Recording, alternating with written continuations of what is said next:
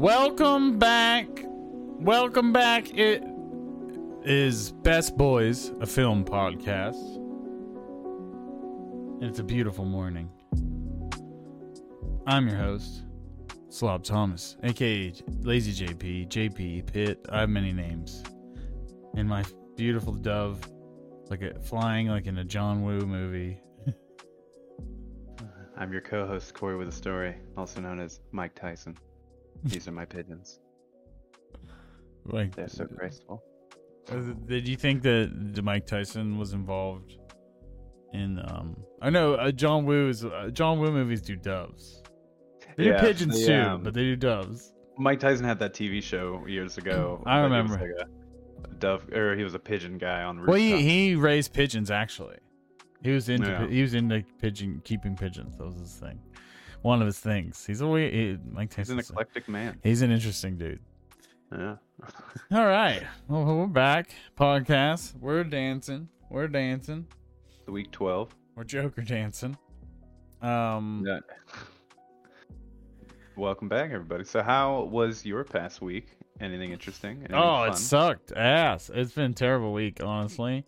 Um, my car died, and I haven't got a new one yet. Um, but I'm in the process of you know, looking, hunting. Yeah, um, also um, doctor's visits and things like that. Um, you know, always fun. I haven't gone to the doctor in a really long time, so it's always a an anxious um experience. same. What uh you should. Uh tell it take it from me. Pee pee poo poo. Wow, Bodak raiding with a party at six. Thank you, Bodak, for the raid. Get us started with the- with the gang. Um so what what uh, you got any news for us today? You're I see you're in Los Angeles again.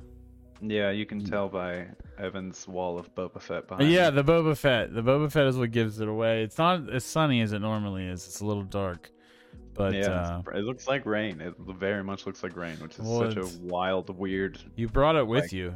Magical thing. It's been thunderstorming so much back in Pittsburgh. Well, too. yeah, it's rained like every day for like two weeks straight back. And, Yeah. uh, where I'm where I'm from, I finally got to do some yard work yesterday. As, uh, I know I'm getting old because I got to do I got to cut the grass and I was excited about it because there was no rain. It's wild how that kind of shit changes. The shit that you dread, the shit that you dread when you're a kid, you now look forward to? Because I think because it's yours, you know. Yeah, like a- when it's yours it's different because you're taking care of it. It's nice to have a, a clean space. You've learned Mm. um and i think when you're in your early 20s you like you you go through this process of uh oh i don't want to you know clean. So then you learn you you live in filth you know? Uh, you Mm. slowly live in more filth and then you're like i don't like this. This sucks i now understand why my parents made me clean and then you slowly work back to the the place you were as a kid where you had to clean Yeah, for me it was like like doing chores and everything, and like our dad was fairly messy, so it was like I I Still have is. to this day I still have a big thing of like I I can't stand cleaning up after other people. Like I have no problem cleaning my own messes, but like even with like Kylie, like I. I'll, I'll clean up after her a bit because she's pretty messy, but then I'll hit a threshold and I'm just like, I can't stand doing this anymore. But if it's my own mess, I don't mind. I'll, I'll clean t- all day. It's, it's Yeah. weird. Riss But, isn't uh, Riss isn't that messy um but uh Uh, oh, Yeah. Well, on my, so how about on my way to the airport yesterday morning? Um, one of the cows. Uh, for those who don't know, I live on a farm. Uh, we have a bunch of uh, cows. Uh, one of the cows just took a big shit on our sidewalk right outside the front door, and so I get the. Uh, that's a sign yeah, so I go to get the, you know, like the flat shovel, and I go to scoop it up, but it's fr- it's way fresher than I thought it would be, and it, it it's like diarrhea glob, and so it ends up just essentially painting like a big chunk of the sidewalk like brown, like a thin brown coat, because I couldn't get it all off. And I was running late to get to the airport, so I couldn't take the hose to hose it down. And I'm just hoping it rains, or else Chris and Kylie have to deal with. Uh, when did you leave Uh, yesterday morning. it hasn't rained since it's finally stopped raining consistent for the fucking The thin brown line. the thin brown line yeah bodak uh, we, Yeah, we will have to watch that we'll have to make that movie someday Yeah. Um, it's the sequel to the Thin Red. I might as well have just taken one of those like big roller sticks for paint and just went it down the sidewalk. Um, yeah. it smelled so bad. It smelled so bad. Do we have any? Do we have anything we want to discuss on the on the entertainment front?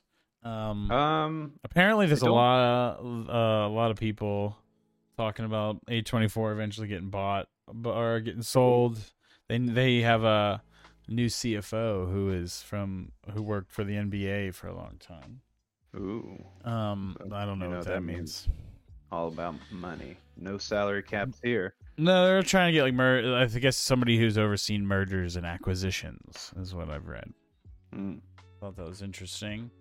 Um, Yeah, I think um, A24 is obviously putting out so much good shit that they're gonna get bought and then get ruined, and that's just the circle of life.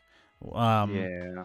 So many other. I mean, that's what's happened. Was it Miramax an indie company at one point, or, n- or They no? were owned by Disney. No, all right. Now I'm thinking of somebody else. I don't know if they got bought by Disney, but I know that they. Were I know that Miramax made a lot of indie movies in the '90s, and I think that's what I'm thinking of. Yeah, um, it- it- There's like that Um, '90s indie boom, you know. yeah. The, Miramax was owned by the Weinstein guys, and yeah, they that off asshole. Disney, so they started the Weinstein Company and left Miramax. Well, the reason why I Um, bring up Weinstein is he had a big hand in get in In getting kids uh, in theaters. Yeah. Um, and we'll talk about that coming up. So I've been so these movies, particularly Gummo, but both, but I have been really excited to get to the point where we can watch uh Spring Gummo, Breakers. a Yeah, Harmony Korine movie that is not Spring Breakers. um, Spring Breakers is fine. I don't hate it or anything, but I've never seen it. it's I fine. just know that Riff Raff sued them over it. It's like very vibey, and there's not a lot of a lot of clear plot. But you've, I mean, there's that's kind of how Gummo That's it. is. Yeah. Gummo is much more immersive, I think. And we're and all right, let's let's just get fucking to it. Harmony Korine is the is a very interesting fella. So apparently, um, he's been kicked off of David Letterman for like robbing people. He was on there like three times. You can watch all of his? David Letterman interviews, one after another chronologically. Like one was after kids because he's like he's really young. He's in like high school. One was uh, for Gummo, and I think one was for some book he was doing, maybe in between the movies. Um, and yeah, apparently he because he was on drugs at some point in his life.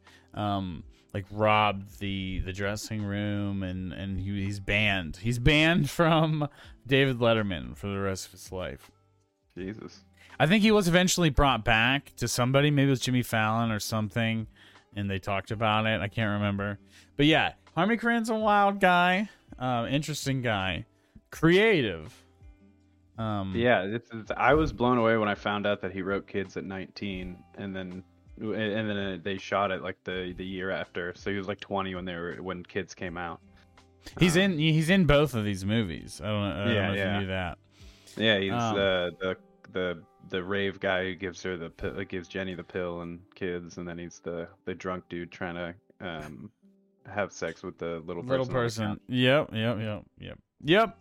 So, uh, what do you? Let's. I feel like we got. to I feel like we should talk about kids first. We should talk about them chronologically. Yeah, because that came first. Because that wasn't directed by him, so this which makes sense because this one has more of a plot, like more of a story arc, I should say. But Um, also the style, I think there is a cohesive style between the two films, and I wonder how much Korine was influenced by the, you know, this, or how much influence Korine had on the direction On of kids. Because it's like one of those things, like you know, you have experienced directing, and I don't. But if I wrote something I really believed in. I Mhm. couldn't really. I would want to be involved, but I wouldn't really. I couldn't put my name as the director. You know, you were the director, and I would just Yeah. be um, giving my input or on style or whatever. But oh yeah, apparently he's very he's very uh, well watched as a kid. As like uh, dad exposed him to a lot of movies, and then um, when he was around this time, after he met Larry Clark, apparently when he was writing this, uh, that he watched a ton of movies as well. Um, yeah, it's very for for pretty much being a kid writing this or 19. Um, Which very- is nuts that this came from the the the head of a 19 year old because the way it's written is just so like it's written as if somebody like a like a late 20 year old was writing about their youth. You know what I mean? It's like, yeah, like yeah. It feels it's uh, uh, yeah. That's a very good way to put it. It feels very, um, it feels very somebody beyond their years. You know, aged, Yeah. like, weathered. Um, and it's it really does characterize. It's a good characteriz- characterization of uh, youth nihilism.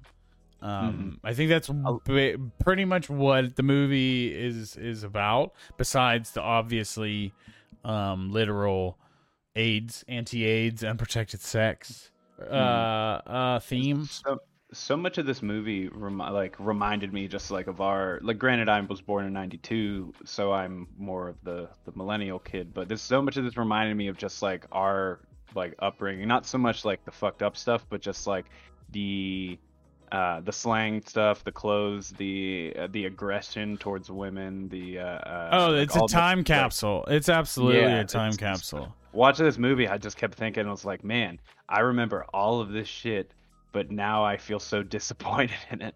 Yeah, I was probably six years old, so you know we were a little, you know, you know five years disconnected, Yeah. maybe. Um, but there is a like I you know remember this kind, remember this world, remember the fashion, remember the hmm way people talked, and uh, and it's honestly not that much different to today, other than the baggy pants. Like in baggy clothes, it's not that different between skater culture and the 2010s.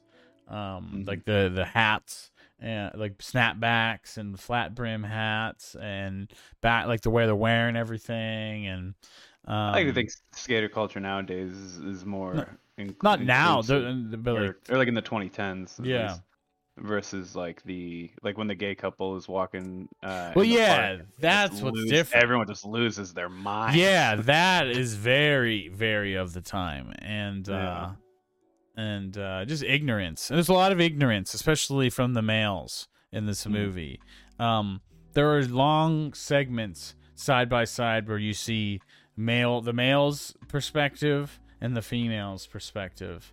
And they're like kind of talking about and they're always they're talking about the same stuff but then yeah sometimes they're exact opposites of what they think about the thing. Um the two the leads are all great. Um and obviously the the female leads rosario dawson and chloe sevigny or sevigny i don't know how you, i don't know i'm sure the exact pronunciation. I've seen it multiple i've heard it multiple ways um but they've gone on and had long successful careers from this. Um but the other two um the male leads justin pierce and leo fitzpatrick. Leo fitzpatrick apparently um was pretty traumatized um by this movie uh and i guess a lot of people treated him like an asshole because he was like the villain of the movie you know the the the the AIDS spreader, the HIV spreader.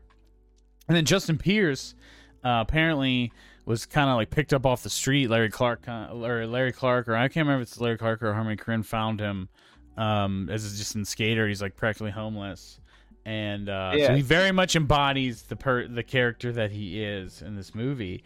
Um, and he acted for a while, but he he was in the movie Next Friday um, with Ice Cube, and uh, he killed himself in the promotion of it right after.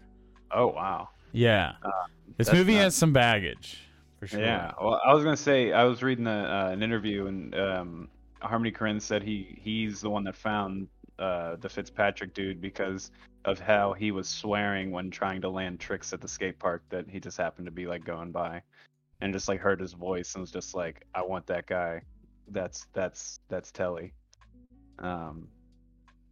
Which is it's not yeah so it's just like these non given these non actors who I thought did a phenomenal performance and I, I was reading this interview with with Harmony he was saying like the reason why he chooses non actors is because they can uh, they can bring something that no actor can which is bringing themselves into it um because I guess it's very hard to get an actor to just be themselves in something. Um, yeah, I've honestly I see a lot of uh from both of these movies. I see a lot of this style in uh, the Safdie brothers' work.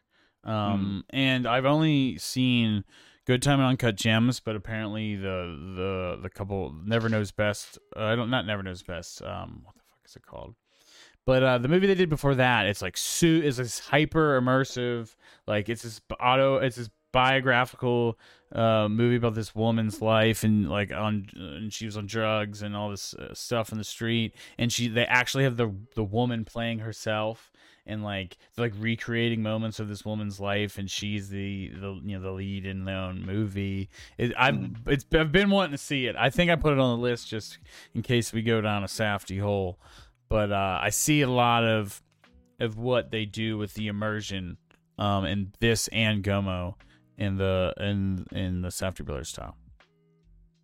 The um, I will say though, the, and this is more of like a silly thing, but like Casper's character is just bombed the entire movie, and it's insane to me that he doesn't pass out until like as late, like you know at whatever like four in the morning or whatever. Um, because like from the start of the movie, he's just down on a forty, and then they go get another forty, and he's down in that, and then he's at the park with another forty down in that. And he's yeah, just well, he's doing taking whippets and, and, like, yeah, his weed did- and Did he do? Cause, so I was reading. They said that this movie's entirely scripted, but the blue lips on that on Casper after he hits the whip, it looks super real. yeah, they did.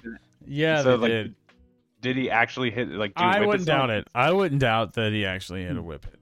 Because on Gummo, I was reading that they actually did huff glue and all this stuff, and they just like a lot of the stuff was just harmony with like either leave the room or just let them do whatever, and then uh, to encourage them to just like be themselves. Like if you're a crack addict, go smoke crack in between takes. We don't care. We want your true self. If you want to sniff glue, go sniff glue. Um, but it does because like the these the cast looks like they're all under 18. I would imagine some of them are over 18, but like so it's like how do you get a parent to sign on to that for the Well, legality? uh, so apparently, so the opening sequence, uh, which is incredibly hard to watch. I Oh had to God, pause it so many times.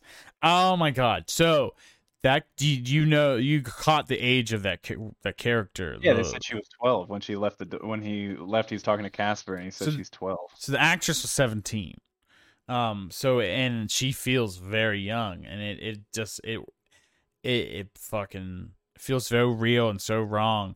And it's unlike this kid is, you know, I don't know if he's a senior. I think assume they're all seniors, the four the main four. I yeah, I took it as they were around 16, 17 because Rosario Dawson and um, or she plays Ruby. So Ruby and Jenny, when they got tested, said their ages and they said they were 16 and 17. Oh, okay, okay, okay. So, um, yeah, it, it like trying to fuck young girls and the virgin thing, and like I remember those mindsets, uh, as you know, in, in high school. Like I remember people being like that, or or thinking weird sexual things, and Yeah. it's all new. And um, but man, is it hard to see now as an adult? Uh, Yeah, and think about. made uh, this made sex feel really dirty and disgusting, and I don't think I ever want to like French kiss again in my life. The way they shot it in this movie just feels so dirty, like in a bad way. Yeah, yeah, it does. I'm talking like like they're just shoving tongues down everybody. Like they they're like the big theme of this movie is just like kissing. There's so many close up mouth shots. yes, down and it's yeah, you're right, and you're right, and it's all like, gross. shoving tongues down each other's throat, trying to just be like, like to them. I I took it as just like because they're kids, everything is hypersexualized and and it's from their perspective, and everything is like the extreme. And it's also the '90s, so everything's extreme. Um, but the uh yeah, it was just like, man, I this is, this is every time I watch somebody kiss, it was like gross. so the But- well, how they- director, Well, how did they get away? You said that girl was 17, but in that in that opening shot, when but right before they have sex, you can see through her bra, and so wouldn't that be? oh yeah, you can see like half nipple at the Yeah, so isn't part. that like child nudity? Like, I don't know how they did it. I don't know how. yeah, don't know. the entire time watching this movie was just how the fuck did they get away with this legally? Like, none of this seems legal. But they Um, said it was 100% scripted and and and all that stuff for this movie. At least Gummo's a different story. But I love the way that it's shot to make it feel like it's not scripted. Gummo's the same way. Gummo Yeah. uses actual real life shit, whereas this doesn't. Um, it's all completely scripted. Um, but it feels so real. It's like long, especially all the long takes of the boys Yeah, all the like and the boys like, partying and hanging out Yeah, and just talking shit to each other. It just felt so real and and like it was just happening. Um, um, I want to talk about the director, Larry Clark. Uh, Larry Clark is a photographer. Um, and I guess he was before kids. He was famous for um a photography book about Tulsa, Oklahoma. Um, and uh, like he's like an art art photographer and apparently I don't know how he got into filmmaking exactly, but or I mean he's probably made he made art films over the years before Kids. Uh, no, actually, Kids is his first movie. It says, but uh, apparently he may he was just hanging out down at skate parks and was interested in in the skate culture and the youth and uh and then uh, like met Harmony Korine somehow down there as a kid and asked him to write the movie um, like to get as much youth, like Mm. youth input as possible, and then uh, and just told him that all you, it needs to be about AIDS. Like that's like the only prompt he gave him that AIDS Yeah. needs to be a part of it. And I guess that I was there uh, and reading about it, I heard that um, that this was kind of like the height of the AIDS uh, ep- uh, epidemic uh, in America. Like this was like the peak of it in the in the very in the early '90s. Um, So like there was being a big stresses about uh, uh, safe sex and stuff like that. But yeah, yeah. Larry Clark seems like a very wild guy. Um, and none of his other movies I don't uh, have not don't have the re- acclaim um, of kids. And I think a lot of people kind of credit kids as Harmony Korine's kind of first film a lot. And I don't know enough about the you know. It seems like you know it was definitely directed by Larry Clark. Um, and a lot of the production stuff I saw, but it's it's uh. I think it's it, the kids is definitely informed. I think Korine's style going forward, um, and I think his uh, input on it is is obvious. Um, I don't know. Yeah. I, I will say I, I love the way though that they, they took a hun- uh, 1.5 million dollar budget, which in 1995 is a good budget for a movie. Like that's a that's not an indie budget back then. Um, but this movie feels like it was shot for nothing. Like the way it's how gritty it is and just how like it, it makes it look like it's it came out a decade prior, um, but with like all of the proper 90s aesthetic and everything. Um, is just so the the like the my favorite shot in the entire movie is when Jenny is in it's that that profile shot of Jenny in the car when she's finally leaving the rave and on her way over to Steven's place to go talk to Telly and it's just like heavy heavy like neon like rim light and blue and like all the passing like neon signs uh, on the streets as she's driving past in the rain and everything. It is just it is so grungy uh, but so beautiful at the same time and that's like the whole aesthetic of the um, I definitely it definitely makes me wish that shooting film an easier thing to do nowadays because it is ex- very expensive and very hard. It look yeah, the grit of all, both of these films, the way that they're shot, um, really the texture of Yeah. of that. I mean, we I kids we got I we were fortunate enough to see in HD, but the honestly seeing it DVD seeing Gummo DVD quality didn't really bother me at all. It kind of just No, lent it lent looked to the the the look really. Uh, it was uh, the the the file I had was a very high quality DVD file rip, Yeah. but um, but yeah, it didn't seem to bother me at all. I only really noticed it when text was on the screen.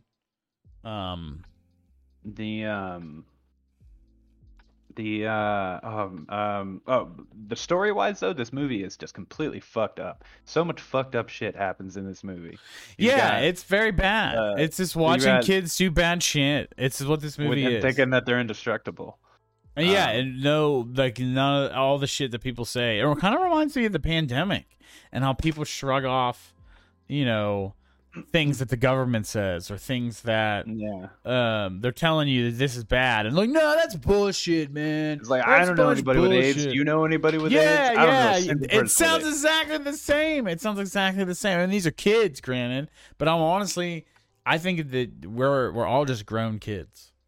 And that's Yeah. another thing i think about with this movie. Is like yeah we're kids but some people don't grow out of this shit. Um No. um and don't ever you know they might not be hanging out at the skate park but um but uh, you know they're they're they're doing the same kind of shit. They're making the same you know same mistakes or choices, same kinds of choices. Um, um, but I just want to tally up all the fucked up shit. like okay. you've got you've got Telly who gave a 12 year old AIDS, you or HIV, who gave Jenny HIV, and then gave a 13 year old Darcy HIV. and we don't in- know how many other people because he talks And, about. yeah. He said he's fucked a lot of people. Yeah, so we don't know how long he's had it and all that jazz, which is nuts because it's like if he's only fuck, he's, he claims he only fucks virgins, but if he fucks virgins, how did he get only fucks virgins? How did he get HIV? But anyways, and then you've got they rob the stores, they nearly kill a man in the skate park, they're doing whippets, they're um, they're constantly aggressively trying to force girls to kiss them and let them do things to them. Yeah, a Um, lot of aggressive male sex like- stuff that would not fly now. No, I'm not about at to all. I'm about to put on the screen the one thing that I thought like it's not as bad as the other things, but boy Yeah. did it make my skin crawl watching these little kids smoke weed. oh I'm my god, yeah, you've got these like ten year olds all getting And stoned. someone who loves hits. someone who's a is a fan of the the sweet leaf, you know, um, I'm not I'm not uh, opposed to it. Um, seeing these these kids, these are children. These aren't even Yeah, teens. these are legitimate children, and they're having them smoke, which I'm assuming because it's a scripted movie and it had a budget of a, a good budget for the time that this is like the fake stuff that they that actors smoke on But set. man, those kids but- look high as shit. They look so high. So much of this they were acting illegal. really high. They were acting like really high. Like I was Yeah. like, man, this is so real. Like this is so real. Unless they were instructed really, like directed really well, and they were around other people high, like they knew how to act. But man, is it like they're doing legitimate inhales and exhales of this shit. Even if it even if it's just like the herbal cigarette stuff that they use on set that's fake, like that stuff still like they'd be coughing a shit ton unless these were just part of like the non-actor people that they roped in that were already doing this as kids. Um, but either way, like filming it and and all that, it just seems so legal. But like it was, this scene was funny. I chuckled a bunch in the scene, but at the same time, it was just yeah, I, yeah. So did You I. feel like it was funny. You're was so funny. desensitized from everything else in the, like that happened prior to this that this just seems like a moment of levity. But in in reality, it's just fucking, It's just as fucked It's up as as everything up. else. um. But and then the the fact that the movie ends with a two minute, a little over two minute, uncut shot of um of Casper raping uh uh Jenny it was I, I I almost turned it off right there. Like I had to pause it and just kind of just like uh like for a few minutes it's like is this really it? Like I, Yeah. I feel like I gotta fast forward this because it just uncut and it's just the whole fucking yeah, it's horrible. like uh douche guy thing. It's like oh it's just me. Don't worry. It's just me no stop don't and then she's like passed out because she's on the they didn't say what drug she was on but she, they just said it was it makes special k look weak and special k is horse tranquilizer so Yeah, she's out um and, Yeah, like, she's essentially she goes, like drugged. no yeah it's and uh and he's just fucking making it happen and then it's just oh my god it was disgusting. It was so wrong. It was so fucked up. And like i get i par- i didn't know that i thought this movie would have been like you know critically acclaimed uh, because it's a very i think it's a very good like art house film. Um but it had it, it was split when it came out. Um down that people either hated it or thought it was like very artistic and It was very popular with the youth at the time. Apparently, um, was a, and it, had a big cult classic following. yeah Um, so like a lot of people saw the movie. Uh, yeah, it, ma- it did great in the box office. It made 20 million on a 1.5 million dollar budget, which is phenomenal. Um, yeah, it's almost 20 times what they paid. Uh, but the it's it's man, is it a hard watch? Oh, is it a hard watch? It's uh, it's 90 minutes, but it feels like two hours at least. Um, not in a bad way. It's like just like it's just so much heavy shit that you got to process and just keep up with because it doesn't stop. Like there's like like uh, yeah like the only time it stops is when you is when you get the calm moments of watching kids smoke weed. So Gus Van Sant was a producer on this, so it explains where the mo- money came from. Um, oh, uh, uh, apparently I read that he left the project and was replaced by Cary Woods. Um, oh yeah, yeah. I, you know what? I think I just saw that. That, but, But, his name uh, was attached just because he was He had a big had- name. Yeah. Um, they were like, yeah, you're using his name to drum up uh, financing. Um, but Yeah, ah, it's just it's so nuts. It's so nuts. Visually, it's outstanding. I love. I feel like this is this is a very very good like um beautiful aesthetic. It's it's so much mixing of just like the the chaos and this the the the like destruction because of how like gritty and like warped the film is like the like the actual film stock they shot and it, it looks like it was like shot two stops under and pushed heavily just to make it as dirty and noisy as possible but it's also so, like so colorful and so vibrant and and like uh it's it, I, don't- I I wonder just what they it. spent the I'm mon- the budget on some of this shit. because it wasn't the, like I dare guarantee the actors weren't getting paid that much because they're all. I I wonder if they pissed some of it away. Um, well, I imagine it's uh, imagine I mean because film is expensive, shooting on film is expensive, but also you had uh, you know, your the '90s was the era of everybody's getting hundred to million dollar budget music videos versus now, you know, music videos like you're lucky to get like ten to fifty grand. Yeah. Um, so I'm wondering if it, you know people just got paid a lot more for doing stuff back then, um, and also being a union, sh- it, it it was a union job if it was had a budget that high, so that's you know the crew's getting paid really well, so but definitely yeah, there's definitely like I feel like they could have made this movie for like eight hundred thousand, for like half the budget the way it looks visually, but it is um, who knows? I really don't know. This is really good looking though. What um yeah, yes, I agree. What um yeah, I, I liked it a lot. I liked it a lot. It's heavy. Um uh, so there's things that we do need to do discuss. Um about the people there are a lot of people that view these both of these movies as uh exploitative. Um because of Yeah, I the way saw that. because well it's it's because of the way that they use underage actors Yeah. who can't truly consent to what they're doing um and you're making them do bad stuff you know nudity whatever sexual things um it ruined so two people from this film died um not directly related but the, the character harold um Oh, he was one of the really? skaters. Yeah, Yeah, he he's- he OD'd on heroin uh, in the 2000s, and Justin Pierce committed suicides in the early 2000s as well. Um, and then also there's the, you know the fact that um, Wein Harvey Weinstein went to bat for this film, which has you know un, a little bit of under underage nudity uh, and underage Yeah. sexual themes. Um, but it's just it's making underage actors do uh things that might you know they might ever not ever be able to live down or whatever. Well, if this Um, movie was on the up and up, then their parents would have had to sign and like consent and be on set. Because there's a lot of like union set rules, which granted, There's a the lot of 90s is people- a lot different than it was now. There's a lot But- of people that were from you know from that scene, from the street, from Mm. these are real New York City kids.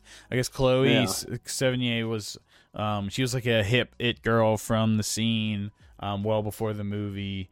Um um what was gonna say uh, eh, the other thing that what I read was that multiple of the actors had really hard times transitioning to fame and money, and because they're you know they were poor, they were raised poor, Mhm. and you know they got into drugs and and what have you. Um, they just weren't able to manage their career. Leo Fitzpatrick, the character who played Telly, stopped acting for a long time. Um, he actually was a character on The Wire. Um, you know how much I love The Wire and uh, he's a great character. He's a great performance and character on it. Um, and I, uh, yeah, I was like, I know that speech. Like he doesn't look the same, but the way he talks is the same. And uh, and it's like pretty. You know, once you hear that, you you know.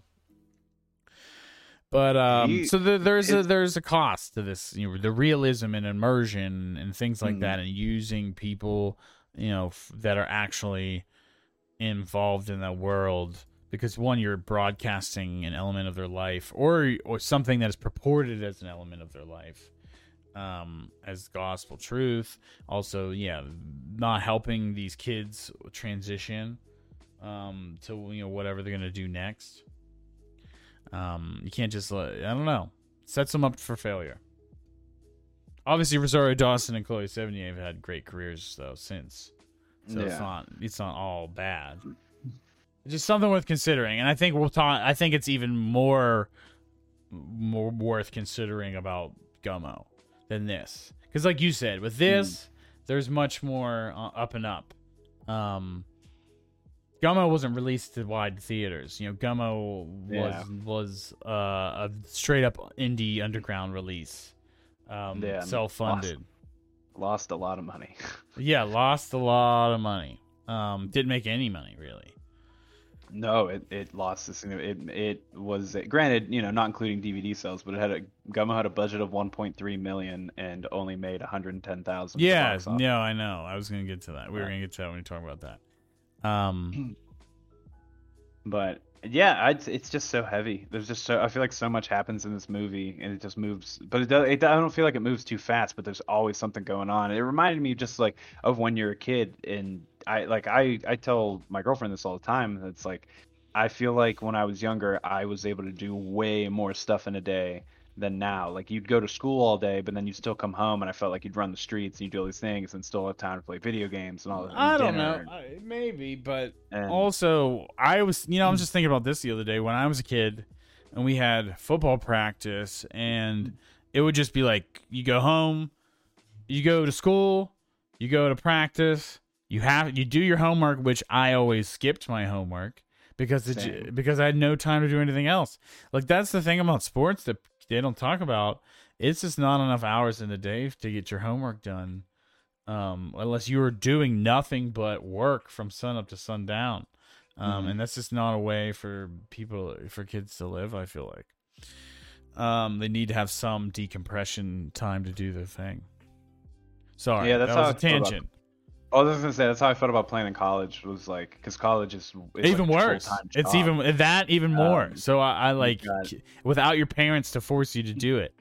yeah. Um, but yeah, it's just like eight hours of meetings and practices and lifting, and plus you still have classes all day, and then it's either sleep and social life or uh, social life and and schoolwork or schoolwork and sleep, but like you can't have it all.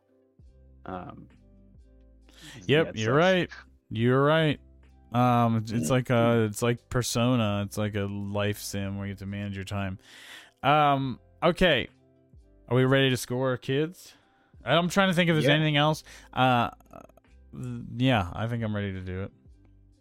Uh, yeah, You I go fe- it's like I feel weird. I feel like we have we have we like talked about it a lot, but I feel like there's more to be said. But I, I can't think of what else to say because it's just so you just kind of that's like it's just so wild.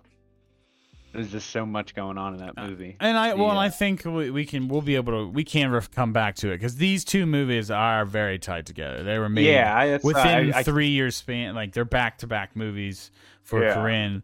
Um, it and I did put it think this pers- very much informs what Korine does next. Yeah, and like the kids came out in tw- n- uh, 95 and then they shot Gummo in 96, so it's like a year after. Um, it's just yeah, it's it definitely feels like this is like a two-parter, if that makes sense. Like one is urban, one is rural, is what it feels like. That's de- that's Um, definitely true. That's definitely true. They it, it goes farther than kids than in Yeah. what it, in what in what it was doing, um, without the shackles of yeah the the the, the unbridled creative control, uh, on both of these movies, but more even more so on Gummo. Is just Yeah. that's what happens, and sometimes you're gonna get something off the rails that isn't gonna be marketable. It isn't gonna be a sellable product, but you know, I would say both of these movies are highly influential. Mm. Um, highly. Uh, I would even say Gummo maybe even more. And like this is more conventional, and you could get more from the narrative and um and the style and like some of the style, but uh, I don't know. But all right, score it. I want to hear you first. I- I'm not ready to go first. I'm gonna. Oh, I wanted to retract my Suicide Squad four and a half down to a four because Did you on it a little realize that that was insane? and Did I you was, realize I was that well, that was yeah, insane? that I was, riding on the high of how much I liked it. I know, Uh, I know, I know. But this movie, because I'm, I was thinking about this movie. And it's like it's, it's, it's, it's one of these things that's so fucked up, and I probably don't want to watch it ever again because of how uncomfortable it made me feel. But it was so good at the same time. So I think I'm gonna give this one like a four. Um, Yeah, I feel like I, uh, both of these movies, I could, you could probably argue me maybe any score. You know what I Yeah. mean? I feel like you, especially Gummo, you could seriously argue one through five, and I will believe you. You could probably build a case that is convincing. This Yeah. movie, I think, is a better, has a low, higher floor in terms of what you could possibly score it, but I feel the same way. Um, you know, when I think about some things, it makes me uh want to lower it, but I'm gonna stick with a four as well. I think I could talk myself into a four and a half. I could talk myself into a three, a three and a half. Um, but I think the style, style for me, usually style with substance, and this does have both. The oh, I did. I remember one one knock I want to say is the AIDS thing really dates the film, and you can probably swap in something else. The HIV thing. I'm sorry. Um, the HIV thing really uh, dates it, and I think you could swap it in with something else for a different era. Um, and unprotected unprotected sex is still a big deal. Um, and you know we need to you know safe sex is, should be promoted amongst teens, especially God if you're living in an urban environment like this, um, with just people everywhere. I mean, I feel like that that doesn't date it any more than everything else in the movie because so much of this movie is like you said It's a time capsule. like between the slang and the the, the way that the, The fashion, the looks, music. the fashion yeah the, the way that that nasa club is like and just every everything about it is just i i told uh The skater like, this culture just is the antithesis of the or not antithesis this is, this is the uh, the epitome of the 90s cranked to like 15 like uh, an all uh, in New York, just cr- fucking everything is just is is is high intense as it can be for everything, and it's like it's it's I don't know, it's so unique. It's so unique, even uh, even in its representation of the '90s, just because it's it's of like a a New York City skate culture kids. Like Yeah, I don't know if hmm. everyone will like it, and I don't even know if I should say everyone should see this. But I think if you are into film, you should Yeah, see. I- I you should that. see both of these movies. Um, and if you Hmm. are into, you know, um, because this and the other thing is, it might be a little edgy for its own good. It is a little like dire, um, extreme. It's a little extreme, a little bit, but but these are Just real. These are things that happen. Everything was extreme. That's true. That's true. But these are things that really happen, and they're things that we're talking about now in terms of um, the themes of sexual, the sexual assault and and stuff like that. Um, I think are the most relevant parts today. I would Mhm. say, um, regardless of it's just a way men and men you know treat women in in these situations. Yeah, because it doesn't glamorize it, which is what I appreciated for even for being of its time when that was so common. It does not glamorize that kind of. No, it it definitely no. It, makes does feel not. Bad. it makes it feel as wrong as it is the way that it's like portrayed and shot. Like Uh, yeah. you can see like every every girl is given ample screen time to like repeatedly push off, repeatedly say no, repeatedly so you get it in your head like this is not like because you know like, when you're a kid and you're in the moment you're just like your hormones is all that's in control and you're just like oh I'm like come on it'll be fine. Everything will be fine. Don't worry about it. But then like looking at it through this it's like nah dude this is really fucked up and this is really giving off rapey vibes. So it's like cut it out Um. All right, yeah, I'm. A, I give it a four also. All right, let's move on then to Gummo. now gummo i think you'll which you'll be upset with me with i i don't think i liked it as much as i liked the kids but it is really good I I love Gummo more, but I think that that that, that speaks to the e- our different sensibilities. I figure that you might gravitate more into the uh, conventional, more conventional story. And I don't know if I did try to preface you that, that there is not a like there is a plot, but it is so loose in Gummo. Very good. Yeah, very I loose. honestly, after watching it, I was like, if you were to ask me what the movie's about, I was just gonna say it's like poor, uneducated Southerners just spending. Like, they're in. Ohio. They're not even. They're not even Southerners. Well, so that's well, that's the thing. which It is shot in sense to me. Tennessee. It is shot in The entire Tennessee. thing is shot in Tennessee. Every almost everyone has a thick Southern accent, but it says it's in Ohio. I, Yeah. and I was reading about it, and apparently the why it is set there was just because uh, Har- Harmony said that they needed some, like they needed a setting to justify like the chaos of the film, so they picked a town where a tornado had hit. Yeah, it was all about the tornado. The tornado is a crucial th- uh, thing that they come back to in the movie of why this town is the way it is. But Um, I'm just looking at it as a Southerners because it's shot in his hometown. It's shot in all Southern things. It's just the the setting is just a vessel for the tornado mhm. um, to be a part of the plot. So I I'm personally I'm only going to refer to it as Southerners, um, because it's just it you know. I mean, canonically, it takes place in Ohio. It just, Yeah, it, yeah, but- canonically, it is not Southerners.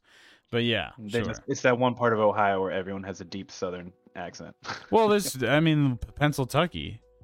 You could definitely go into into Well, the there's a middle of difference between a- a Pennsylvania. Pennsylvania Southern accent and a Tennessee Southern. I don't accent. think the accents are that thick. I don't think the accents are personally. outside of the main cast like the main people like all of the side people that talk and everything it is so like that slower thicker like southern draw like it, it's it, i've been a, uh, I mean, it just it just sounds like a rural area to me. Um, I don't know. That doesn't that didn't bother me at all. Um, yeah, it didn't that didn't really bother me. Um, there's a lot of footage from real people in this. They feel like home movies. Mm. Um, throughout, and yeah, some of those people have definitely thicker accents than the than the the actors. Um, but uh. do you uh, now i feel dumb but uh do, do, what is do you know where the name gummo comes from I don't.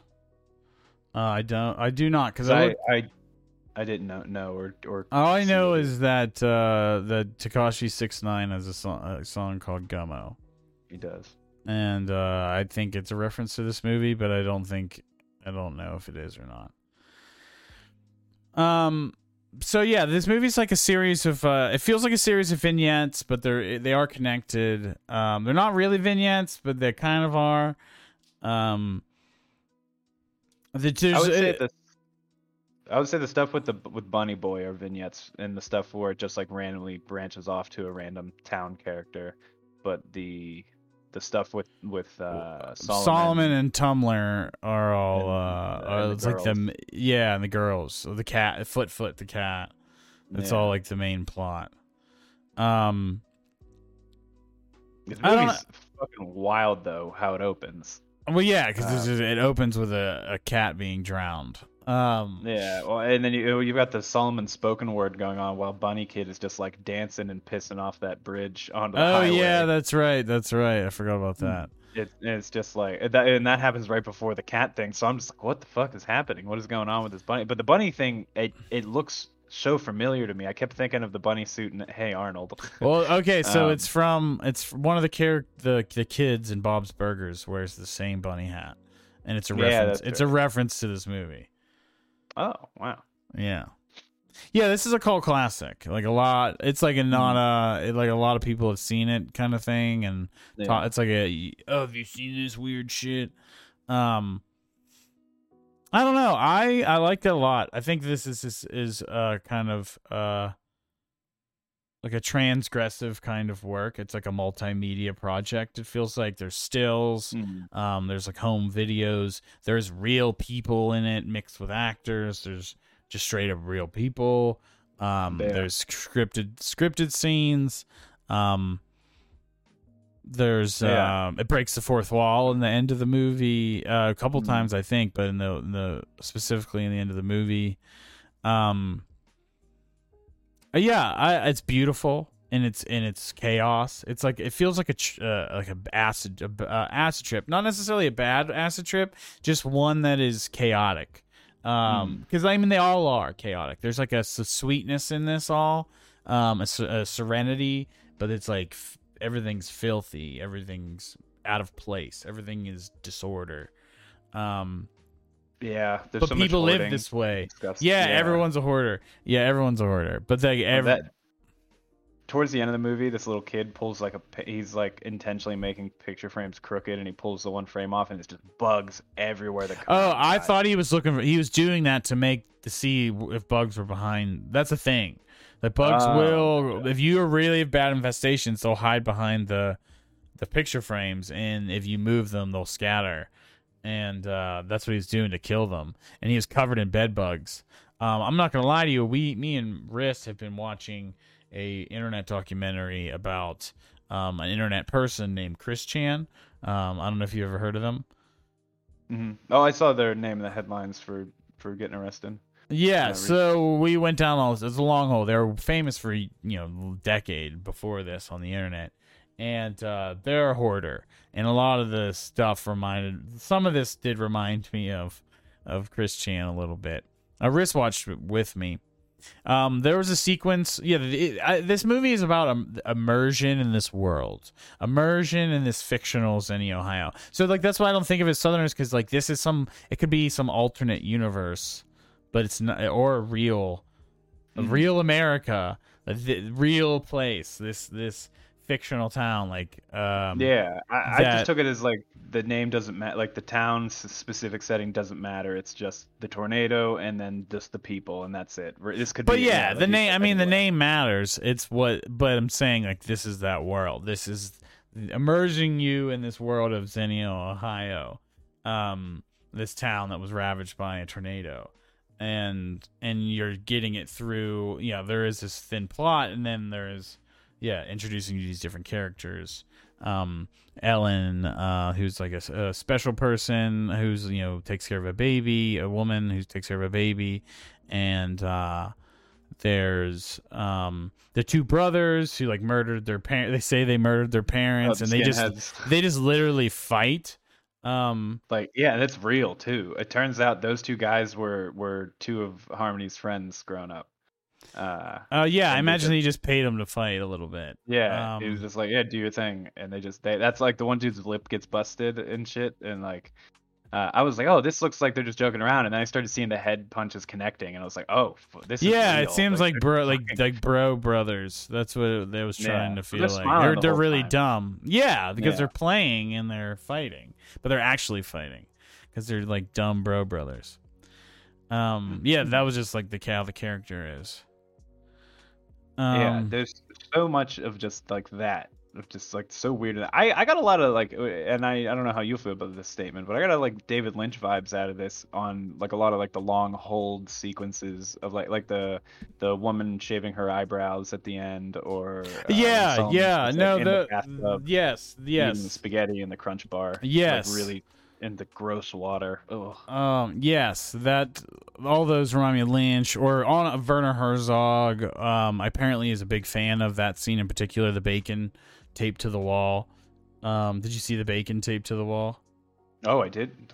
Yeah, when he's eating the spaghetti, there is literally just strips of bacon that is scotch taped to the wall to the wall. And oh it's my god, I was so randomly focused there. on this kid. Yeah, yeah, yeah. Um, but yeah, there's a lot of uh, like uh, people really love that scene. Um, I think Yeah, it was so like innocent and but wrong. Like it's such a weird juxtaposition that scene. Um and then that that kid is just such a unique look. Uh the, Solomon. uh, yeah, yeah, Harmony said that he the people the reason why he cast people in this movie wasn't because of any acting. It was just how they looked David Lynch does that. presence. That's a Which, David. Lynch yeah, I like I I enjoy that, and I do that myself a lot on my stuff, where it's just kind of like, um, granted, I'm I don't dive into like the art house stuff like this. I'm more mainstream, but that's like uh, I I always start visual first, and then I try to connect things to the visual after that. Um, yeah. it- with Um, like my like script writing and stuff. Um. Yeah, this is uh, David Lynch, and they're like ugly people, uh, are people with very distinct faces. Yeah, Um, um, and that's a, that's a sign of even uh, a good character actor. Usually has more of a distinct face than uh than a handsome than being handsome or beautiful. Um. Yeah, I don't know. Sorry, go ahead. I was gonna say, um, I know Solomon was like a child, a small child actor before he was on this, but I, I couldn't. The way that it was worded when I was reading about Tummler's character, uh, the guy who plays Tummler, um, it made it sound like he was just cast off of being on one of those like Dr. Phil type shows. Yes, I was talking to Riss about this. So yeah, he was on an episode of Sally Jessy Raphael, and, and the episode's called "My Child Died from Sniffing Paint." And um, so yeah, I guess Harmony Korine saw him off of that and cast cast him pretty much from there. I thought his Is performance is really else? good. No, Oh, really good. he very. I feel like he's not. Um, is He looks so very little information I could find about him, and I don't. I haven't. I couldn't find uh, that he was in a lot of other shit. But, Um, yeah, he killed it, and I like that. We were talking earlier about the, like the glue sniffing scene. So apparently, like the when they're on the, he's singing that crying song, talking about his his uh, transsexual brother moving to the big city. Like apparently, they're actually sniffing glue, like, which is nuts.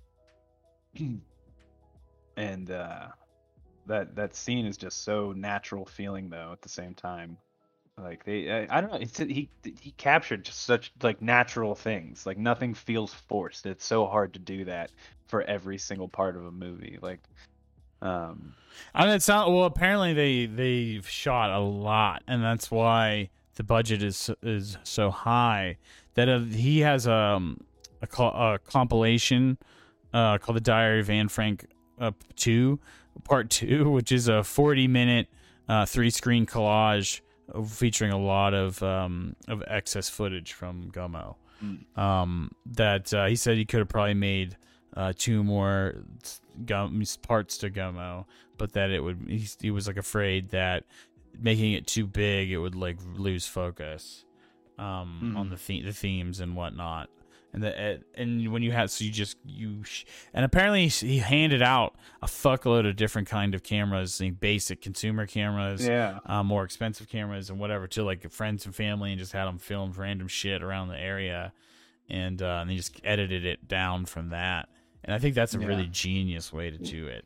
Um, I don't think you like need you don't need a fancy camera. I mean, you uh, to do when you're when you're blending mediums like this you don't because like the the main camera like the the main we'll, one that we'll they do shoot, the main through- shit. Yeah, that's the through line to keep it all connected Yeah, and I Uh, think that's a really smart smart way. And it like pads out. I mean if you take away all of the extra stuff, um then just leave the the the the well shot um a plot stuff, this movie would Hmm. probably be like a half hour.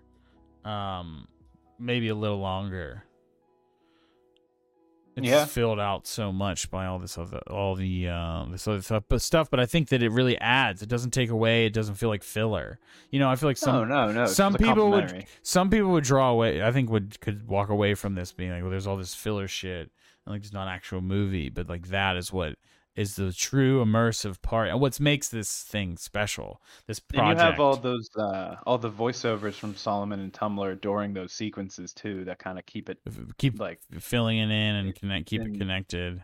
yeah and and you're just like these little like retrospectives of just like other characters in the town like through it and um the uh the only thing I'm and this is this is probably just because I'm I'm me but but the the bunny boy vignettes did they what purpose did they serve other than just being extremely weird uh like the cap gun scene with the two little cowboys in the junkyard The, sw- Cowboy the Kid. kids that swear they're just- constantly. swearing nonstop. Fucking pussy! I get so like you have like this like what looks like a six year old screaming like, "You smell like pussy!" like it was so over the top and hilarious, but also I'm just like, what the fuck is happening? Because they shoot him and he plays dead, and then he just doesn't move for the rest of the time, and they just like t- throw his shoes and his skateboard and shit, and it's just like, what i- i- this supposed to be like a representation of something outside of the movie or is this just more of just this is this town and this is the people in it Um, I think this is a truly groundbreaking piece.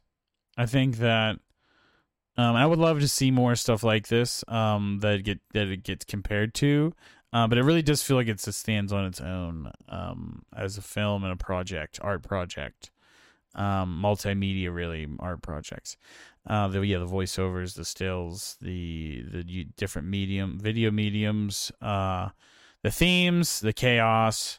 Um, but there's like a beauty in it at the same time. There's like a serenity throughout this film. It's very very peaceful as much as like you're watching cats get murdered and shit. And like there's random interspersions of, of death metal um and like Mhm. satanic imagery uh or whatever and it but it somehow just fits and works and just paints you this world um of America uh of culture and it's a fictional culture but it's also very much indicative of of real world and real life and the p- real people that they used in this movie.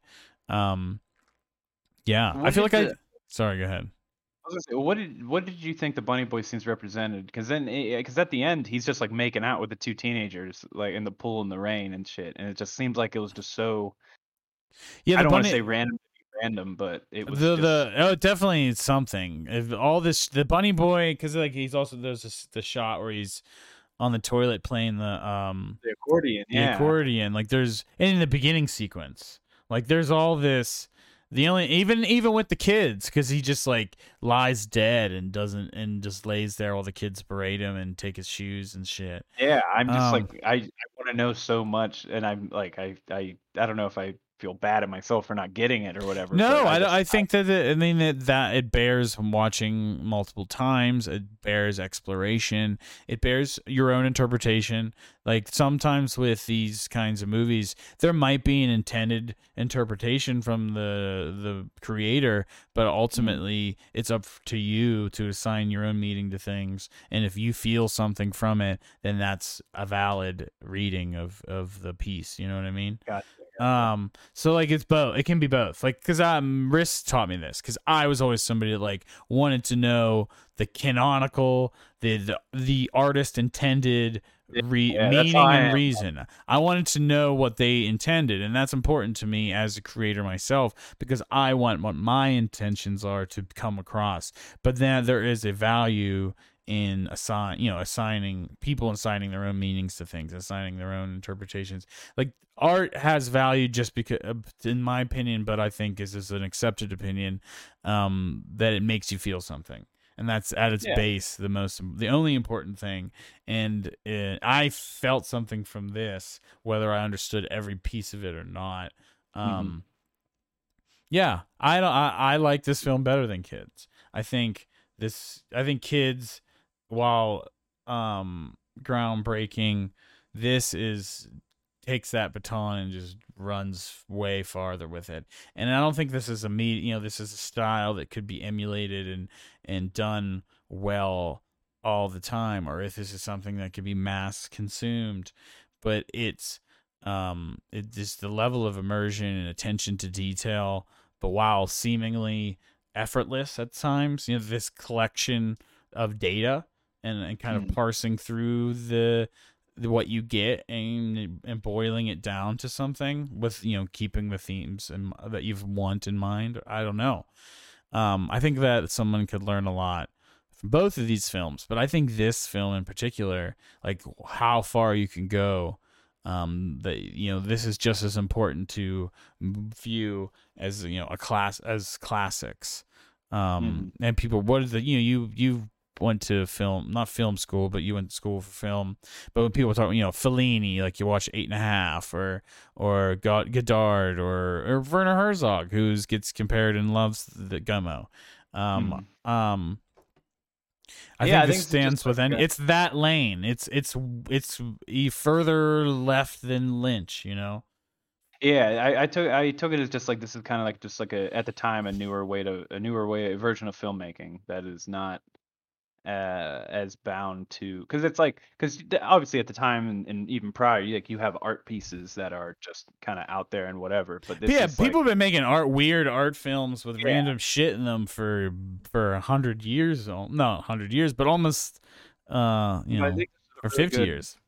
uh blending of just kind of like hybriding of traditional filmmaking in with just the extreme art uh you know like weird shit because it's because it has while it is extremely loose it does have some bearing like uh some form of structure and it does have some um like uh cohesion and not just in the way that it like all the the different mediums blended together but just in the fact that like it does carry you scene to scene into things and keeping you interested and it's not just like here's a series of random things that that made me feel something and i'm sharing it on a wall in a, in a gallery you know what I yeah mean? It, like- it's it's challenging but it's not uh indigestible undigestible.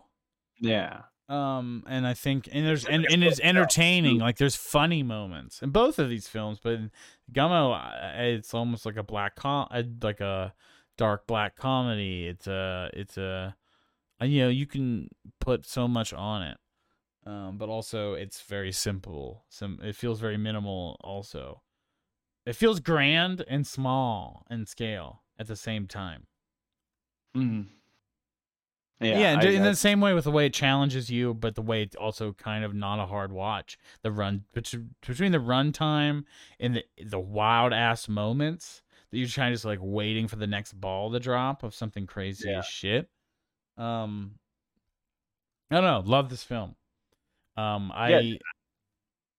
this just for me this felt like a lynch film but with more with more shit going on you know what i mean like like like all the weirdness of lynch and like the and stuff like that but giving it a brand new like look and texture and adding more like um like speeding not speeding things up but just keep like like more things are happening. Things are we're cutting all over the place rather than just you know like lynch likes to do those long like awkward takes uh, where you're just like you know sitting uh, watching like a small man in a chair in the back corner of the room for you know two minutes straight or a man mopping for 10 minutes and uh, stuff like that where it's like it has those elements but they're being uh pieced together in a way that's a lot more palatable but still uh, like holding on to that strange and that that that uh, the interestingness i guess um, yeah, I think for a movie with very with very loose loose plot, it, it's one of the easier watches.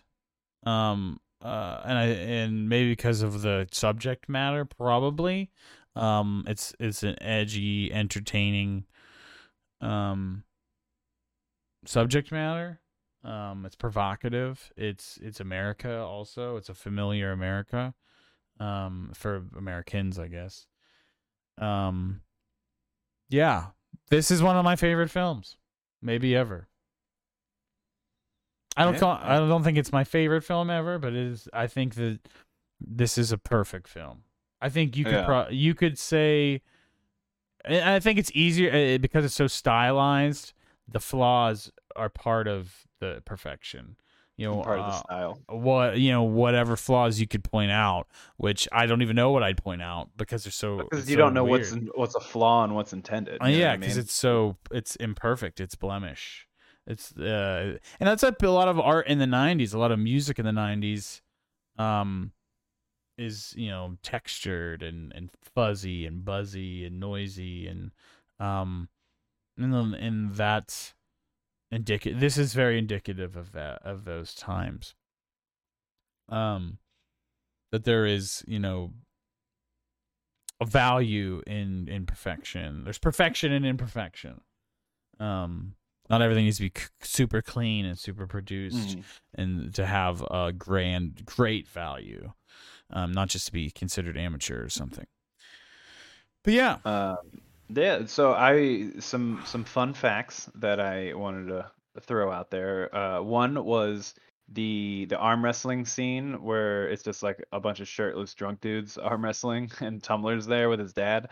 Uh, apparently, um, Harmony Korine was didn't want to be in the room for that scene at all. It's only the DP uh, like operating, and that's it. No one else is allowed in the room uh, because they were afraid that the people would get uncomfortable, you know, having a director and like more people in there. And also, I guess the crew didn't. Some crew didn't want to be in the room because some of the guys just got out of prison and uh, that were in that room, and they didn't know it was going to go down. And they just like, I guess Harmony just like set them up, which is like, this is what we want, and then they just went and rolled. Um, and I guess they uh the awkward like at the very end of it where there's just like that awkward silence and everyone's just kind of looking around at each other just like what do we do now I guess that was actually just them being like do, you know what do we do now like is, is it good did they got it did they get it uh but they kept the take because it just like that awkwardness fit you know the everything. It's just like because it is like you just got hammered and you destroyed a table and chair. Now what? Like yeah, um, apparently the the guy who the the skinnier guy with the curly hair that wrestles the chair first is Mm-hmm. actually a, a a skater and he was an actor, but the re- he was one of the few people in that Oh, scene wow. that was an actor. Um, but he's a skater actually, so he's not even a real actor. But he's Yeah, probably yeah. friends. He's probably friends with Korine or or whatever from the scene. yeah. Um, I thought that was Um, interesting. yeah, the other one was Mark apparently a lot Gonzales of, is his name. Gotcha, gotcha. Uh, but apparently, uh, some of the the houses that they shot in were so gross that a lot of the crew made Harmony Korine buy hazmat suits for them, and then so Harmony did that. But in Yes. response to it, him and the DP thought that that was super offensive to the people's houses, so that they they showed up in flip flops and speedos to just like give an fu to the crew, which I thought was hilarious. Yeah, like, I did read that that. is kind of well. fucked up. Like you're what you these these people clearly live in this and like they're not dead, so why would you need a hazmat suit? Like I get it, it's gross and it's dirty, but it's like like it's not in in- obviously it's clearly not inhospitable because people live like that. Um but yeah, those are my two I thought were fun facts. Uh very interesting facts uh, about the movie. But yeah, it's it's it's it's just so interesting. It's it's a lot of uh, you know randoms and Harmony's friends and just you know only a handful of actors. But it's like apparently uh, Harmony and Chloe were dating at the time of this movie, Mhm. um, which is all which is cool but, and makes sense. Uh, uh, and then, but also Chloe did all the costume design for the whole movie, which is also super cool because the Uh, aesthetic is is very unique. Chloe, uh, Chloe is a is straight up indie queen, indie movie queen. Um, she uh, is also known for the Brown Bunny, a Vincent Gallo, Vincent Gallo movie, who is a wild indie director. We will one day watch a, a film or two of his. Um, but uh, she's also, I think she was dating Vincent Gallo for that movie. Um, but she's in so many good things. She's in Nightcrawler with uh, Oh, she's in Jake um, Gyllenhaal. yeah, Jake Gyllenhaal. She's in a bunch of shit. She's in so much good stuff. She's a great actress. Um, just super cool. Also, great, just cool ass chick. Um, yeah, love seeing her and stuff. The- Yeah, th- so let's before we get into the final bit because I feel like I'm running out of. I feel like this movie is so much feeling and and less to talk about other than it's weird and wild and like Yeah. it, and like we talked about the mediums and the and the chaos and the the the redneck world for lack of a or just to say it plain plainly and concisely um but uh the the the exploit let's i want to go re- revisit the exploitative um criticisms. Because one um the there are uh more than one uh special needs actors um in this movie and they are not uh portrayed well. Uh not like not portrayed like the characters are bad but they are not portrayed in a good light. Um one is a prostitute being pimped out by her brother and the other is you know fine and, and wholesome but you know at one point she shaves her eyebrows off and they just have her doing goofy shit. And and i don't think it's meant to like demean but at the same time it's just like it's weird uncanny. It's very it reminds me of lynch the way that girl in the in particular the eyebrow Mhm. shaving scene like you And said is very lynch And the the Jesus loves me song as the credits roll. yeah, but there's some, and even with Solomon, um, because of like the way he looks and and whatnot, um, and the the making out scene with the boy, like the these are women in their twenties making out with a boy, um, like there is a lot of of I think justified criticisms of exploitation, um, in this film that are at least worth you need to consider and reconcile. Um, I don't think it, it doesn't devalue the movie for me. Uh, Riss, my partner, um, it did for her. She didn't hate it or anything, but I think it took it down from being a really high score. Um, and for that, um, and it's it's it's hard to um these people that don't that are, aren't actors and don't become actors again, but this movie's ubiquitous and they have to live with that. Um, and they in you know special needs person can't truly consent uh to being on film. You know, their parents Yeah. can't consent really for them either. Like they're not truly signing up for this, even if they say yes. Um, so it's hard to you know the morality of those things. It's not that this was bad or he mistreated that Korine or the production team mistreated these people, but it's also like you put them you're putting them on film elements of themselves on film that they they they may not understand the repercussions of that. Um, I don't know. I didn't read any stories about bad things happening to anyone like I did with kids.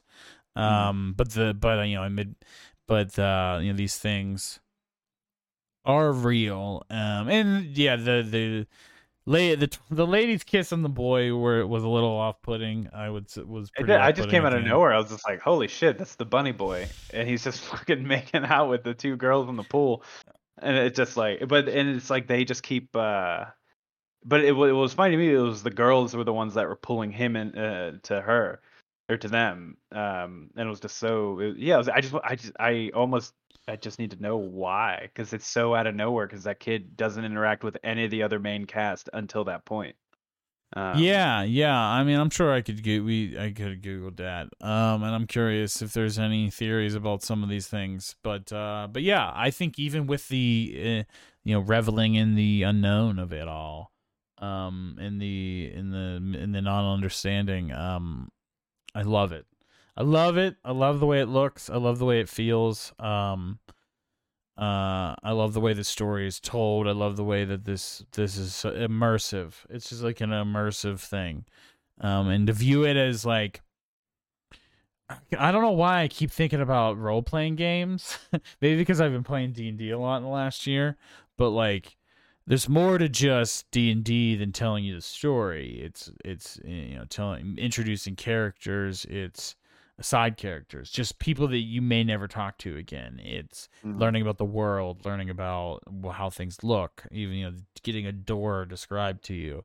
Um, I think that kind of stuff is what I think I like so much about this movie is because it's it's details. It's like what makes Star Wars good is not just what's on the screen itself, but it's the fact that some guy in the background has uh you know 10 page biography about him and we can learn about his life and like Yeah. like anime same thing like i love stuff that has a world to it and i don't think that this has a world in that sense but it does have a world and it it has more detail to it than just these are the characters in the real world and they're having this Yeah. story happen to them or they're, they're in this fantasy world that you or fan, this genre world that you're familiar with already and like this is uh, know, like we said this is rural this is redneck culture whatever but this is like very unique interpretation of it and it's a unique ex- aesthetic of it i feel like um Yeah. The uh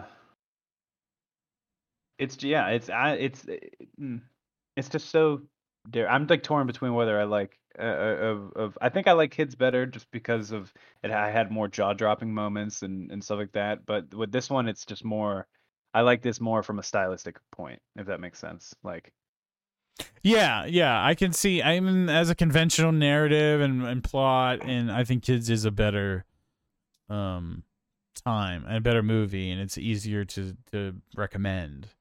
Um, but I think this is a perfect film. like I don't even know if I would recommend kids over this just because of how fucked up kids is. No, but I mean, like, like as a movie itself, like as an Yeah, yeah, emotional yeah. movie, a story, an emotional story. I'm not Yeah. recommending this movie for a good story. I'm not.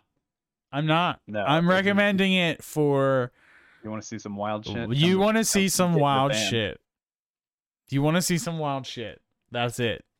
You want to see some America ass shit. Yeah. That's fucking. Oh man, that movie's nuts. Ugh. Yeah, that is definitely it. This this is an experience. So I'm guessing this is a five for you. Uh, I, so this is where I'm at, struggling with it because I wanted to talk it out. So I already had this movie rated before because I've seen it before. I saw it before, um, and I gave it a five before. Yeah. And this time after I saw it, I still I risked and we talked it out, and I it wasn't like sure I wanted to give it a five, but now after sitting with it and we talked it on this, I'm back in Five Town, and I would say, yeah, the phrase "this is a perfect film" to me was tossed around a lot. So I would say this better be a five. This is you. a five. This is a five. This is what Um, my benchmark is of a five. My fir- my first five on the best boys. Wow. I'm. I think I'm gonna give it a four and tie it with kids because I think it can go either way of which one I is better to me. I think they both have the strength that could be one on top of the other, but I don't know which one I would put on top of the other. So I'm just gonna put them both at fours for now. I th- I think that's fair. Um, let me. I just want to pull one of them deserves a four and a half. I just don't know which one. I just want to pull up Gummo, not because we have to go through everyone's reviews or every- anything. I just wanted you to see the uh the array. All- it's not as over the place. it's not as bad as I thought it was because um, but it's it's concentrated between three to five. Um, and yeah. So fours. yeah, four is the most rated, which is what you gave it. Is So, really yeah, good. you- I, I I like that where the this picture for the um for the the poster. Yeah. Uh, that segment at the end where they have all those like shots of Solomon like that and all the like the pictures and shit. I thought was really cool. Oh man! So as far- the top spot. As- Gummo is my top spot. Minari second. Killer third. Um, I put kids ahead of eighth grade and below Mother. Wow, but you I- put kids below Mother. I think I like kids more than I like. I think I like kids better than Mother too, and I'm gonna switch them. But below Shape of Water still. definitely liked it more than Shape of Water. Yeah, I you, would you put had it a weird with- grudge I against would Shape put. of Water. I would put. I didn't. I don't know. I just. I. I don't know. I.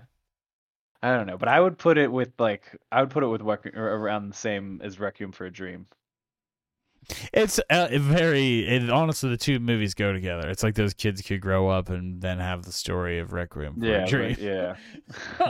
and then it's like edgy, edgy, you know, uh, edgy movie. Yeah. I think it's very. That's what makes those movies appealing. You know, like young uh people. Like, yeah, I always Yeah. think of. I always say this. I, I say this all the time. This is a movie that the that you know college me would love. Um, I think Requiem for a Dream and Kids are both college me movies. Um, they're still great. That doesn't mean they're not great. Um, Gummo is a college me movie, but college me, but this is like the best college me movie. Chef's You know, I've been thinking about the Green Knight again. I kind of want to go see it again. I would. I could totally see it again. Hopefully, it's still in theaters. Um, I wish I would have saw um Zola in theaters. Oh yeah, I, I forgot to update Zola's score. It's a three and a half, not a three for me. the I think I gave it a three as well. The um the um what's it called? Uh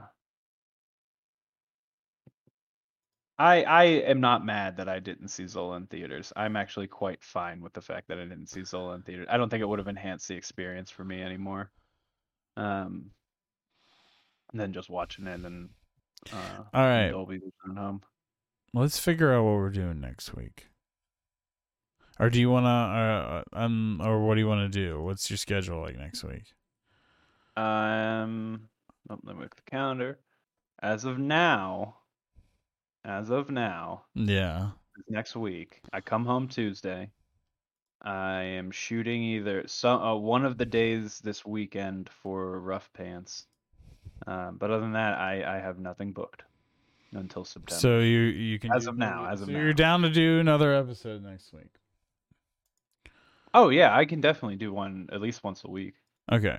Did you Uh, did you hear that the the new Evangelion movie, the last Evangelion Oh, I want to came see it out? so bad. It's yeah. supposedly it's supposedly it's getting nothing but fives. It's supposedly getting nothing but fives. They get they say it's a perfect ending to the series, and I'm I so I'm uh, Kylie has seen all of the the original and the movie, the original movie, so she has to watch the rebuilds. And So does Riss. So does Riss. So I'm gonna be watching those. Honestly, I was thinking about talking to Claire, who we're gonna be start, who I'm starting the Best Girls podcast with, and um, swapping in and maybe moving that up. We were gonna do this the first episode, Steins Gate, um, since we both. Ju- I'm watching it and she just finished it, but maybe we do the rebuilds. Um, it just be we'd be doing four movies you know, as uh, one. But I don't know. I'm we'll save that because it's more anime. We could figure out where we're gonna put that. I would say to break it up as the first three rebuilds because they're all shorter, and then do a dedicated just the newest one because it's like uh, like over two hours long. And apparently it's a lot. Are you at least a two-parter where you do the first two, or yeah, like you Yeah. said, the first three and the last one, or the. Um, it just uh, Hmm. I it, always makes me anxious. The completionist in me to do not start to not start with yeah. Original, just think, f- I- and then not do end and, and not do end of Evangelion first. You know, Mhm. also because end of end of Evangelion is worthy is worthy so of good. of the Oh, film podcast because it's so good. Um, yeah, that movie's so good. So be- I don't know. We're gonna we're gonna watch this, but let's not do this for next week. Um, it'll get done, and I well, you can join us if you watch it as well, and we do it on the anime one. Regardless, you should Mm. join us. Uh, well, I guess we need to consult the list. I'm heading to it right now. I haven't updated what it in a while. Got me that there gum. Is there any- Uh, if you want to look there, I can look at the new ones. I get. Let's wrap. Uh, we can wrap it up for the uh for the folks at home. Me and Riss have been talking about the Wachowskis a lot. I've been wanting to show her The Matrix, Speed Racer, and Bound. I've been wanting to watch Bound. I need to rewatch uh, uh, Speed Racer. I've only seen that as a kid once. Um,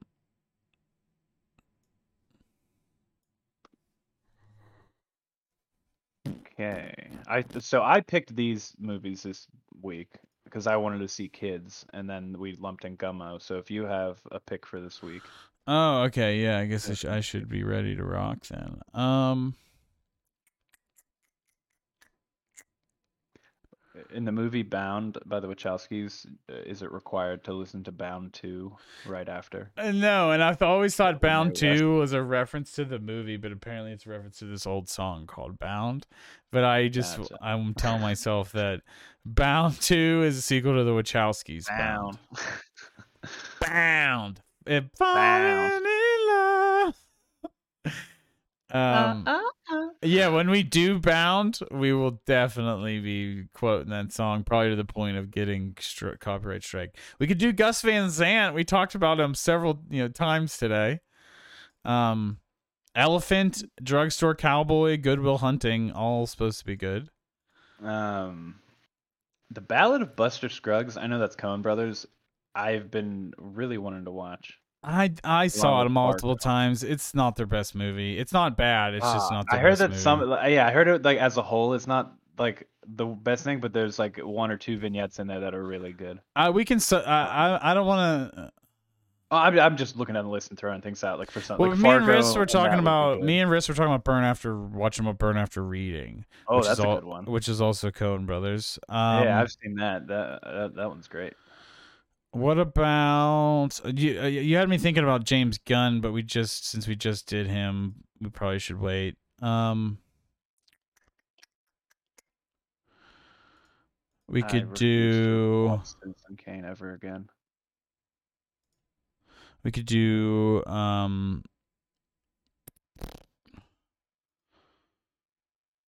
I don't know. This isn't good podcast, so we'll figure it out, I guess. But we could just figure it out. Let's do Gregg Araki. I would be down to do Gregg Araki. I haven't seen any of his movies, and he's supposed to be really good. Where's where's this at? We could do Mysterious Skin, and we could do Nowhere. I'm, Mysterious trying to find Skin is a is a um Joseph Gordon-Levitt flick. He's the lead. Oh, I didn't know Gus Van Sant did Goodwill Hunting. Okay. Yeah, yeah, we could do double. We could do a weird Gus Van Sant and then do Goodwill Hunting since it's normie. Um, that would be a good combo. Also, I would down to do Araki or Gus Van Sant. So coincidentally, I think both gay. Ooh, hot. The uh, I yeah, it's I mean it's your pick. I'm up for whatever. Um, you know me, I'm still trying to see Killing a Sacred Deer. Just because Oh, I kind of right. am have been I'm jonesing for just like a slow burn, just relax and just watch things unfold. Um, We could once again, do. this isn't my this isn't my pick. All right. Well, it's my yeah, it's my pick. I'm gonna There's then I'm Gregor we're gonna do Gregg Araki then. Cool. We'll do let's do Mysterious Skin and uh I think Nowhere is the one I want to do. Okay. Nowhere and mysterious skin. Uh, apparently, apparently, he they are a part of his Teen Apocalypse trilogy, and Nowhere is the third part of it. But, hmm, that makes me anxious that I have to go. Now I feel like I have to watch the first one. Oh, Shaolin Soccer is such a good movie. Sorry, that's a side note. I didn't realize that was on the list. That movie's so good. No, I'm I'm changing. I'm changing. I'm changing. I'm changing. I'm changing. That we're Okay. doing John Waters. We're doing John Waters. Finally. We're doing John Waters. We're doing Pink Flamingos. Where is he on this? He's in there. Just uh, control F, dog. Riss told me the power of control F. It saves you so much time. What is his name? John Waters. Waters. Waters. Another gay Yeah, director. O H N or O N? OHN. Just Waters. There's only one Waters on the list.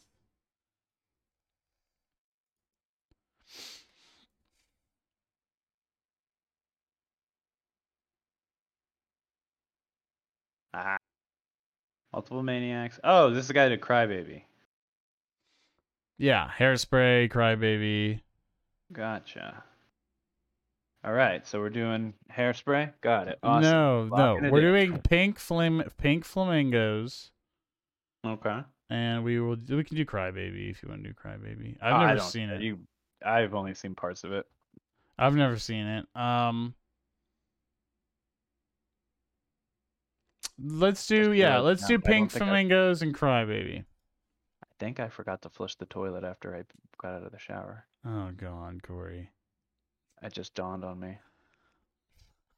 I think I did it, but I, I, it's that haunting of did I? All right. All right. Well, there we go. We got what we need. So, everybody out there, before we go, make sure you follow us on uh, YouTube. We're on Spotify and all the streaming services. Um, we're all. I'll Subscribe, sure, twenty percent off. Like us on Facebook. Make sure you you tell your friends. And yeah, thanks for listening to the Best Boys. And uh, you have a good day. Peace. Yeah.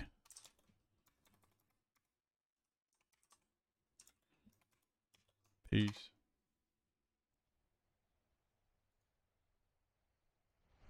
Gang, gang, gang. The stream is still up. The music's back on. The stream is still up.